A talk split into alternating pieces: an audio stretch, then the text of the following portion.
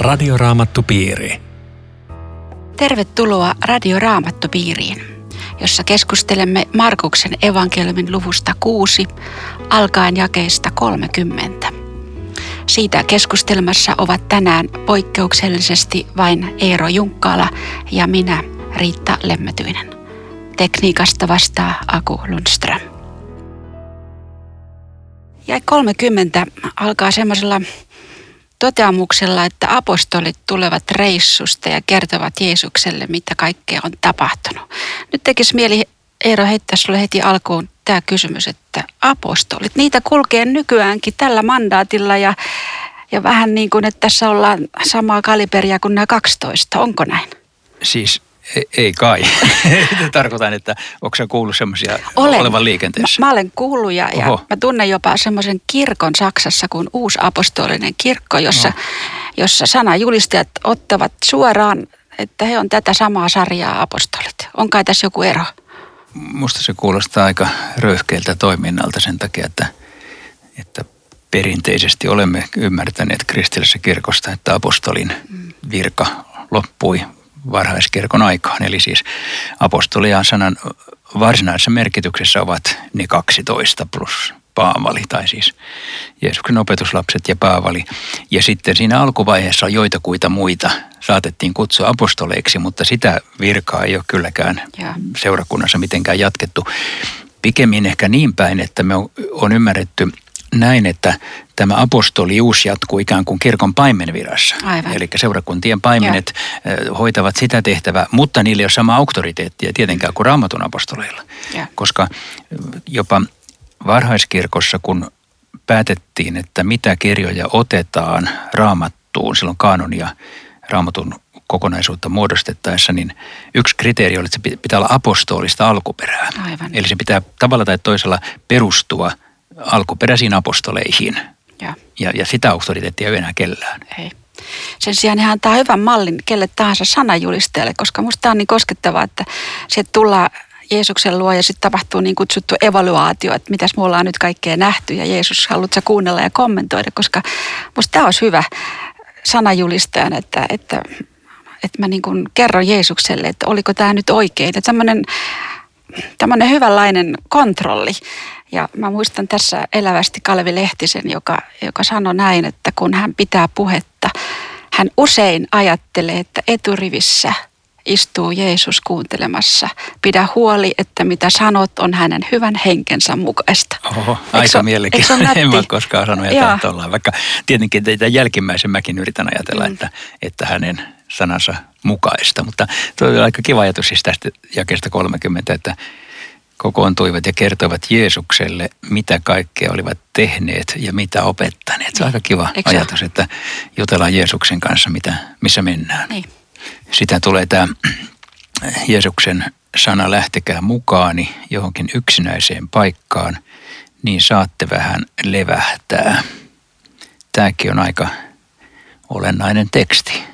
Sitä pitää ihan miettiä sille, että tämä on niin kuin jumalallinen kehotus mä ymmärrän, ymmärrän sen näin, että niin kuin hengellisen elämän hoitamiseen, että jos, jos ei ole tämmöisiä hetkiä, niin mistä sä, mitä sä jaat ihmisille? Voisiko siitä olla kyse myös? Epäilemättä ja, ja sitten se, että semmoista hiljaisuutta ja Jumalan kasvojen edessä olemista jokainen tarvitsee. Joka mutta mut varmaan levähtäminen jopa kenties tämmöisessä mielessä, että on kauheasti puuhaa ja stressiä ja touhua, niin, niin pitää päästä irti siitä. Ja, ja se on hirveän hyvä, että Raamatussa on tämmöinen niin kuin esimerkki Jeesuksen opetuslasten porukoista. Niin, sama muuta, että tässä on niin kuin Jeesuksen vinkki, miten vältät burnoutin. Aivan. Ja sitten tulee kyllä sekin ajatus mieleen omasta menneisyydestäni, että se hyvä, minkä mä sieltä luostarista elämääni opin, oli tämmöinen, että, että varaa päivässä joku tietty hetki, vaikka se olisi ihan lyhyt, hiljentymiseen.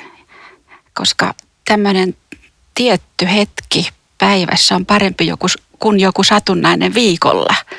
Ja se pitää jotenkin yllä semmoista. Mä luen päivän tunnussanan esimerkiksi usein aamulla. Ja se on se paikka heti, heti aamia sen jälkeen. Ja sen jälkeen mä suuntaan niin kuin työhön. Tämä on se minimi päivittäin. Joo, meidän just kysyä, että miten sä teet, teet, teet sen nykyisin. Joo, mullakin on päivän tunnussana pöydällä. Ei tuo aina sitä aamulla edes avattua. Vaimoni tekee sen ahkerammin kuin minä, mutta kyllä mä aamusta haluan myöskin alkaa hiljentymällä siinä ihan aamu kahvipöydässä niin, että vähän aikaa, kun on siinä yksi varsinkin niin hiljaa, että Joo. ikään kuin tämä, tämä päivä Jumalalle. Joo. Ja sitten tietenkin ja toivottavasti on muutakin aikaa, että tulee hiljennettyä sanan ääreen. Mutta voihan se olla, että Jeesus halusi tällä kehotuksella myöskin tehdä jotain semmoista, että vähän niin kuin savut ulos, kun oli kokenut niin paljon ihmeellistä täällä tota, julistusmatkalla ja sitten niin kuin irti siitä, lähtekää mukaan yksinäiseen paikkaan. Jeesus joskus kiipeili vuorille ja ehkä tässäkin siis mahdollisesti, siellä on vuoria joka paikassa järven ympärillä, niin, niin sieltäkin saa vähän niin kuin näköalaa, että tuolla alhaalla on ihmisten kaupungit ja täällä ollaan ja. rauhassa lähempänä Jumalaa, luonnon keskelläkin. Mutta sitten käy jotenkin semmoinen aika äh, jännä käänne, että tästä ei tullut oikein mitään, koska valtava kansanliike lähti, lähti Jeesuksen luo ja heillä oli tarve hänelle ja Jeesus muuttaa suunnitelman. Sekin on aika erikoista oikeastaan. Voisi luulla, että hänellä niin kuin Jumalalla olisi ollut valta, että mä oon nyt yksi ja pysykää pois, mutta ei. Mä, mä rupesin jopa miettimään raamatus muuten, että missä Jumala muuttaa suunnitelman, kun ihminen pyytää. No. Mulla tuli mieleen se kuningas Hiskia, joka sai Jumalalta lisäaikaa. Ja Niiniven kaupunki teki parannuksen ja siinäkin muuttui suunnitelma. Tuleeko sinulle jotain muuta mieltä? Siis Hiskiasta, niin oliko se loppujen lopuksi onnellista, että niin, se sai sitä, sitä mä en tiedä, mutta siis semmoinen niin kuin jännä, että Jumalalle, Jumalan kanssa voi, voi puhua tällaista. Kyllä, ja onhan siellä siis semmoisia tekstikohtia, joissa sanotaan, että Jumala katui. Niin. Ja sehän ei voi tarkoittaa samaa kuin meidän katumisemme, että Jumala rupesi harmittaa, että voi, että mitä tuli päätettyä, että tehdäänpäs toisin, vaan että jollain tavalla jonkinlaista Jumalan surua siitä, mikä, mitä nyt on menossa. Mutta, mutta tämmöistä, tietenkin tämä Jeesuksen suunnitelman muutos, niin se varmaan perustuu myöskin hänen inhimillisyyteensä. Hän oli myös nälkä ja jano ja hän väsyi myöskin niin kuin me. Ja. Että siinä mielessä siinä ei ole erikoista. Mutta mä sitten mietin tässä, minne se meni, koska seudulle yksinäisyyteen, kun mä oon tämmöinen raamatun maantietofriikki, ja. niin mua kiinnostaa, että minne ne meni. Ja tästä se ei käy selville muutoin kuin tuolta jatkosta, että kun ne lähtee sieltä pois, niin menee vastarannalle Betsaidaan. Ja nyt siellä, tässä on kaksi ruokkimisihmettä kaiken kaikkiaan, siis kohta tulee toinen, mutta tämä ensimmäinen luultavasti on tapahtunut järven takana niin sanotusti, eli siis itärannalla. Jos katsotaan vaikka nyt sitten sieltä Tiberiaksen puolelta, niin itärannalla ja siellä on Kursin kohdalla vanha kirkko, jossa on mosaikkilattiassa leipien ja kalojen kuvia ja se ehkä on säilyttänyt muiston tästä. Siellä oli yksinäiset vuoret sillä puolella ja sieltä on sitten, sitten lähdetty takaisin, kun aikana lähdetään, että sinne, sinne tämä luultavasti sijoittuisi. Tämä Jeesuksen valtava halu auttaa. Mä puhuttelin tämä kohta ja kes 33 ihmisiä tuli juoksu jalkaa kaikista kaupungeista. Kun kirkosta e- erotaan jalkaan, niin mä mietin, että jos tämän päivän ihminen ymmärtäisi, kuinka hyvä Jeesus on ja miten valtavasti hän muuttaa hyvällä lailla elämää ja antaa, niin mä sanoisin, että tähän, tämä kohta voisi muuttua, että ihmiset tulivat ja ajoivat ylinopeutta tullakseen Jeesuksen luo. Että tämä on niin kuin ikävä kyllä kadoksissa. Niin, paitsi maailmalta siellä, missä ihmiset niin, tulee kirkkoihin. Siis muuta. mä olen kiertänyt nyt niissä kirkoissa viime vuosina, jotka, joissa voi sanoa, että ihmisiä tulee ovista ja ikkunoista kirkkoon. Mm. Että se on kyllä maailman tilanne muualla, mutta meillä nyt ei tällä hetkellä näytä olevan. Ei. Ja sitten hän alkoi opettaa ja puhui heille pitkään. Siinä ei kerrota, että, että se seurasi ihmettä toisensa jälkeen, vaan nimenomaan tämä Jeesuksen sana piti kuulijat tota paikalla. Toi on hyvä havainto. Mä, mä mietin tuosta kohdasta sellaista, että puhui pitkään, eli, mutta siinä ei ole yhtään puhetta kerrottu. Eli ei. Jeesus on pitänyt hirveän monta puhetta, jota ei ole tänne rekisteröity. Meidän evankeliumien sivuille ollenkaan. Voihan olla tietenkin, että tästäkin puheesta on katkelmia jossakin muualla täällä, mm. mutta että Jeesus on paljon puhunut ja opettanut ja vain ikään kuin tiivistelmät Joo. ehkä ovat meillä jäljellä, mutta ne on olennaisimmat ja ne on tietenkin se sana, josta me tiedämme, mitä Jeesus opetti. Mutta tuo hyvä havainto, että siis varsinaisesti se Jeesuksen toiminnan idea oli opettaa ja julistaa evankeliumia.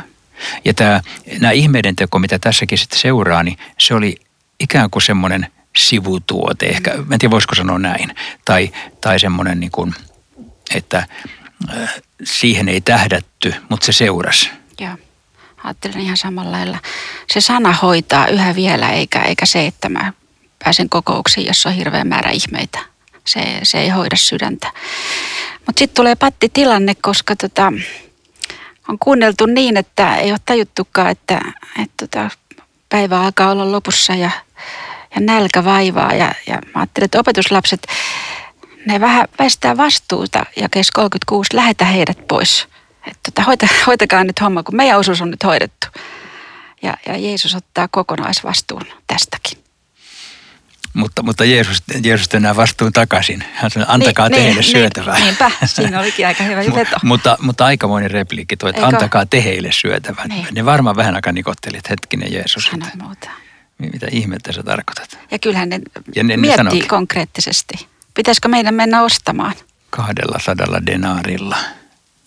Siis denaari on miehen päiväpalkka, niin miettikää hintaa. Niin, sano muuta. Ei niillä tämmöistä rahaa ollut, se on ihan varma.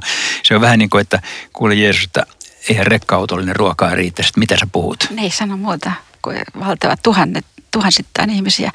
Ja Jeesus on tämmöinen realistinen, että kattokaa tilanne, että mitäs meillä täällä on. Käykää katsomassa. No, ei, ei se kyllä realismi ole. Montako leipää teillä on? Sitten kun he vastaa, niin tämä on, jopa huumoria, että viisi ja kaksi kalaa. Hetkinen. Joo. Mitäs, mitäs sä tällä niin haluat? Se on aika dramaattinen jae toi. Eikö se Ensinnäkin kysytään ylipäätänsä, että missä teidän leivät on. Kai te hommasitte viidelle tuhannelle. ja sitten, sitten tota, ne tuo muutaman. Ne, ne ei varmaan siinä todellakaan niin tajunnut, että onko näillä mitään tekoa, mutta ne varmaan epätoivoisesti etti lähimmät leivät, mitä oli. Joo että mitäs näillä tehtäisiin. Mutta sitten tapahtuu tämä ihme. Siis tämäkin on aika jännä, tämä, kun jossain raamatussa lukee, että Jumala on järjestyksen Jumala, että ihmiset asettuvat istumaan sadan ja viidenkymmenen hengen ryhmiin. Joo, aika isot pienryhmät.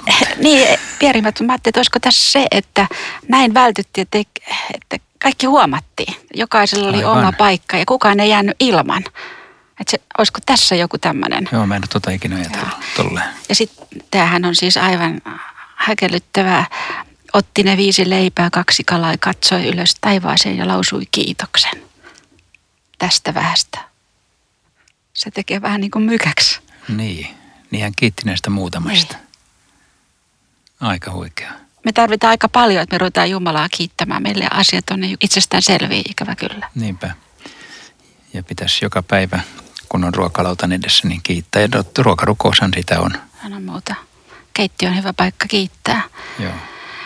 Mutta sitten tämä, miten tämä kaikki meni, niin nämä opetuslapset, ei, ne, ne ei päässyt niinku näkemään sitä. Ne oli vaan koko ajan, ne haki, ja, mutta ne ei päässyt näkemään, miten itse leivän eneneminen tapahtui tuon jakeen perusteella, vai? Niin, niin ne, ne, ne vaan jako sitä. Ne vaan jako. Ne ei ehkä tajunnutkaan, sitten vasta kun No niin, no var, varmaan ne siis tajus, että tässä nyt jotain ihan ihmeellistä tapahtuu, kun ne saa jakaa, mutta... Ne ei ollut itse ihmettä näkemässä silleen silmästä silmää. Ei. Muuten, tuosta tulee mieleen, kun sä sanot noin, että ylösnousemustakaan kukaan ei nähnyt. Niinpä. Että Jumalan ihmeisiin liittyy tällainen salaisuus, että ne vaan tapahtuu, mutta me, me ei voida tehdä ikään kuin tästä analyysiä, että ei. hetkinen, miten tämä leipä muuttuu moneksi leiväksi oikeastaan tulee mieleen, että ehtoollisessa on vähän sama. Niin, niin varmasti Vaikka on. me emme puhu muuttumisesta, mutta kuitenkin, että siinä on Kristuksen ruumisen veri, se on salaisuus. Ja. Tämä on Radioraamattu Piiri. Ohjelman tarjoaa Suomen raamattuopisto. www.radioraamattupiiri.fi Jatkamme keskustelua Markuksen evankeliumista sen luvusta kuusi. Keskustelemassa tänään Eero Junkkaala ja Riitta Lemmätyinen. Ja äsken jäätiin ruokkimisihmettä pohtimaan ja pohditaan sitä vielä. Se on, se on häkellyttävä ihme. Minkä takia Jeesus muuten teki ruokkimisihmeen, niin niin tuota, luultavasti ei siksi, että hän aikoo ruokkia kaikki Galilean nälkäiset, vaan se oli tunnusteko ja minkä takia tunnusteko, yksi arvelu on se, että kun profeetta Elisa teki myös ruokkimisihmeen ja kaikki tiesi, että meidän profeettamme tekevät tällaisia, niin Jeesus liittyy ikään kuin tähän ketjuun, mm. että hän on kansansa profeetta, mutta tekee sen monin verroin suurempana, jolloin herää kysymys, ettei vain itse Aivan. Messias. Että siinä on tämmöinen, tämmöinen merk, merkkiluonne tai, tai sanoma mun mielestäni. Niin ja se varmaan tulee alleviivatuksi siinä, kun tota, oli tärkeää, että nämä tähteet kerättiin. Siinä varmaan sitä kerätessä tajuu, että hän ylittää monin verroin sen, minkä he tunsivat vanhasta testamentista. Kaikki söivät kyllikseen. Tälle kerulle pantiin painoa varmaan siksi, että se meni, meni niin kuin syvälle jakeluun, että mitä tässä tapahtuu. Ja, ja mulle se jotenkin puhuu myös siitä, että, että Jumala on elämä ja yltäkylläisyys. Kaikki söivät kyllikseen. Niin, aivan. Että Jumala antaa aina enemmän kuin osaamme odottaa. No, Toi on hyvä. Joo. Ruokkimisihmeestä vielä semmoinen, mitä, mitä me ei ole puhuttu, mutta mun mielestä pitää puhua, kun, kun ajatellaan, että siellä tuodaan siis toisen kertomuksen mukaan pienen pojan vähät eväät. Ne annetaan Jeesuksen käsiin. Hän siunaa ne. Se siunaa suuria joukkoja. Mm. Et jos me tuodaan Jeesukselle omat vähäiset eväämme ja ne, ne on vähäiset, mutta Jeesuksen käsissä ne muuttuu Joo. siunauksiksi. Oletko sä tätä? Olen ja musta on niinku ihana asia, kun menin usein vähätellä itseämme. Et eihän musta ole mihinkään, ei mulla ole mitään. Ihan, ihan tämmöistä suomalaista vähättelyä. Niin tässä niin kuin Jeesus sanoi, että kuule älä, toi ei ole oikein, vaan tuo se vähän ja sä näet, mihin kaikkeen se riittää. Tämä on niin kuin niin. kristityn asenne. Voisi tietenkin miettiä, että mitä ne meidän vähät eväät on. Mä en ole sitä nyt tässä kauheasti miettinyt, mutta mitä me voidaan niin kuin tuoda Jeesukselle semmoista, jonka hän sitten siunaa. Mulla tuli ensimmäisenä mieleen esirukous omien läheisten sukulaisten seurakunnan puolesta. Ja sitten tietysti ne monet palvelutehtävät, johon on huutava pula moneen, moneen lähtöön. Että tota, yksi ihminen, jota käy viikossa katsomassa, se voisi olla tämmöinen. Aivan, noin konkreettista. Niin. Jotain sitä, mitä meille on annettu, me annetaan, annetaan sitä eteenpäin. Ja kun me palvellaan lähimmäisiä, niin me palvellaan Jeesusta. Tässä kun on tämmöinen valtava kokemus takana, niin, niin mä mietin tuossa 44-45 taitteessa, että että tässä lukisi, että hei Jeesus, nyt pidetään jatkot. Nyt, nyt käydään tämä homma läpi ja juhlitaan ja mietitään. Ja tuntuu vähän niin kuin, että Jeesus irrottamalla irrottaa, tähän älkää jääkö. Se on varmaan aikamoinen viisaus. Mä oon myöskin ajatellut, kun tässä on siis tämä myrskyyn joutumiskertomus ja kestä 45 eteenpäin, että, että tietenkin Jeesus tiesi, että myrsky tulee. Mm. Ja hän sanoi opetuslapselta, painukaa veneeseen ja lähtekää soutamaan. Eli hän vartavasten lähetti ne sinne. Ja. ja mua se puhuttelee. Ja mä ajattelen ainakin tälleen, että opetuslapsilla, kun ne joko leipää siellä, ihmiset kiittelee, että hei hieno homma, että te kuitenkin pystytte niin ruokkimaan meidät, niin voi olla hiukan nousi päähän tämä, että Jeesuksen porukossa on niin aika hyvä, hyvä diili, että tästä niin leipääkin tulee niin paljon kuin tarvitte. Niin sitten kun meinas nousta päähän tämä opetuslapsen rooli, niin Jeesus sitten menkää nyt hetkeksi souteleen ja katsokaa, miten pärjäätte siellä. Sehän on teidän varsinainen ammattinne on. Siis ihme, jos ei olisi noussut päähän. Olihan tämä siis aivan käsittämätöntä.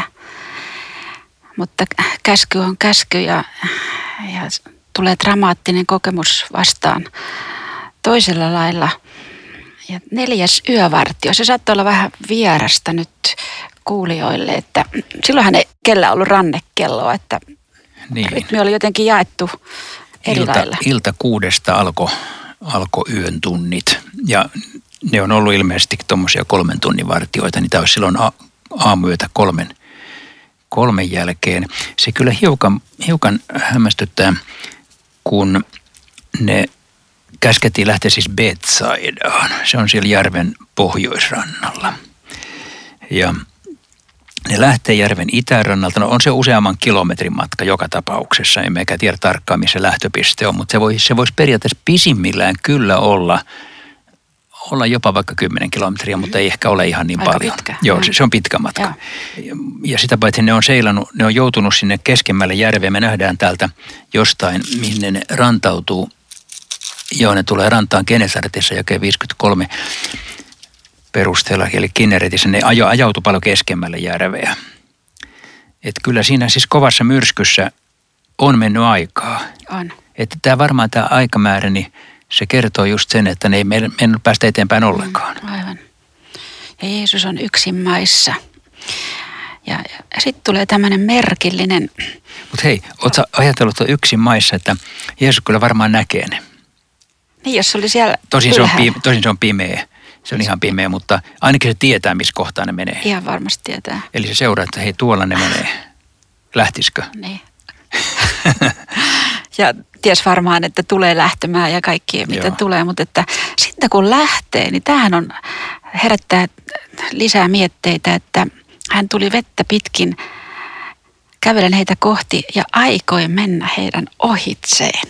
Ja mä mietin, että muuallakin on tämmöinen tilanne, että mä ajattelin sitä Emmaus-kertomusta, että siinäkin niin kuin aikoi mennä ohi ja tällähän se monta kertaa niin kuin uskon elämässäkin tuntuu, että tota, Jeesus on kaikkialla muualla paitsi mun kohdalla se ei nyt pysähdy ja mä tarttisin, että mikä, mikähän ajatus tässä nyt on ollut, että men, Se on siis tosi erikoinen lause. Aikoi mennä heidän ohitseen. Et siis ihan oikeasti ne on tuossa veneessä kauhea hätä. Jeesus kuljeskelee siinä vieressä.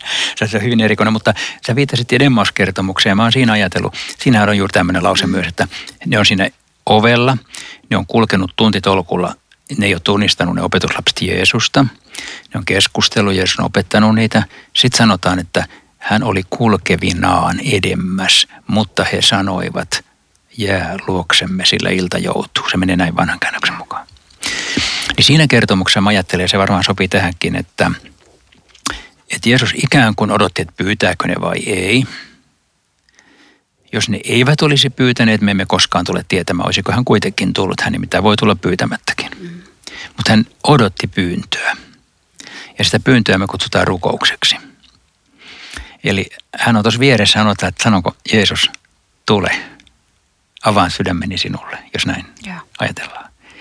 Ja, ja varmaan tässäkin, että se, se niin kuin näytti menevän, mutta ei hän tietenkään mennyt. ei, ei. Ei Jeesus voi mennä Joo. omiensa ohitte. Mutta hän näyttää olevan joskus kaukana ja, ja jostain syystä, jostain sa- salatusta syystä hän ikään kuin peittää sen tarkoituksensa. Joo.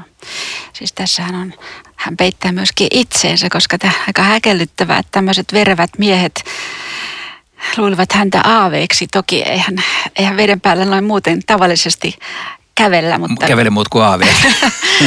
mutta tota, jossain vanhassa testamentissa on kyllä, että Jumala kävelee vetten päällä tai tämmöinen. Mutta tuskin se nyt tuossa hetkessä mieleen tulee. Mutta mä ajattelin tämän jälkeen kohdalla sitä 49, että, että milloin Jeesus muuttuu ihmiselle pelottavaksi. Se on aika ankea tilanne ja mulla on kyllä ihan omakohtainen kokemus tästä, koska mulla Jeesus oli vuosia pelottava, koska hänet esiteltiin mulle siinä valossa, että, hän on se esimerkki, joka vaatii minua tulemaan sellaiseksi kuin hän. Ja jopa kärsimyshistoria tulkittiin näin, että, että anna poski, anna selkä, anna lyödä, nöyry, kärsi, niin kuin Jeesus. Ja aina kun mä kuulin opetusta Jeesuksesta, niin tuli tämmöinen olo, että mä halusin niin kuin etääntyä. Mä en halua kuunnella tätä. Ja tämä on aika paha tilanne, jos, jos tota, ihmisen paras ystävä muuttuu tällä lailla niin kuin viholliseksi. Tuo on aika, aika mielenkiintoinen mm. näkökulma. Siis mun on niin vaikea tota ymmärtää. Niin varmasti. Mutta, mutta siis tietenkin mä voin jotenkin sen käsittää. Ja jopa sen, että vaikka toi, mitä sä kerroit, niin liittyy siihen sun elämänvaiheeseen, niin kyllä ihmisille voisi Jeesus olla pelottava. Mm. Jos Jeesus on vain esikuva, jos se on vain malli, jos se on vain tällainen ei, tuomari jopa, että, että semmoinen aave voi, voi esiintyä, että jos sitten löytää Jeesuksen vapahtajana ja sellaisen, joka työnnyttää mun elämäni myrskyn, niin tilanne muuttuu. Joo, se on iso ero. Ja sitten toinen asia, mikä mulle tuli tästä mieleen, on sekin, että, että Jeesus on nimenomaan, tai siis meillä on monta kertaa semmoinen ajatus, että kun elämässä on hyvin, niin Jeesus on elämässä mukana. Että hän on niin kuin hyvän sää Jeesus. Mutta anna olla, kun on tämmöinen tilanne, että myrskyä ja, ja mä pelkään, että mä hukun. Niin tämä kertomus kertoo mulle sen, että Jeesus on nimenomaan pahan sään Jeesus. Hmm. Auttaja hädässä. Ei mikään vale Jeesus, vaan todellinen. Joo, ja mulle sitä, että Jeesus sallii omiensa joutua myrskyyn, seuraa koko ajan läheltä ja tyynnyttää sen, kun aika on. Niin. Mutta ei välttämättä heti. Mehän ei tässä tiedetä kauanko ne siellä oli hädissänsä. Voi, voi olla tuntitolkulla ja, ja sen takia, että se myrskyssä oloaika, niin se voi olla lyhyt tai pitkä, Joo. mutta että Jeesus on lähellä. Ihan totta, jos sä kuvasit monta kilometriä siis soudettaa, niin onhan se ollut pitkä. On, on, on. jo, ja yön tunnit on aina pitkät. Niin on. Mutta tämä on sitten vielä semmoinen suuri lohdullinen jae, tämä 50. Samassa Jeesus jo puhui heille, pysykää rauhallisena, minä tässä olen, älkää pelätkö. Siis tässä on niinku semmoista kehotusta, että no, mitä te nyt pelkäätte, selättäkää toi teidän pelko. Sitä kehotusta ei ole, vaan sen pelon, tai siis se pelko laukeaa, kun, kun Jeesus sanoo, minä tässä olen. Siis se eko ei, minä olen. Se on kaiken avain. Aivan. Se oli jopa Jumalan pyhä nimi, minä olen.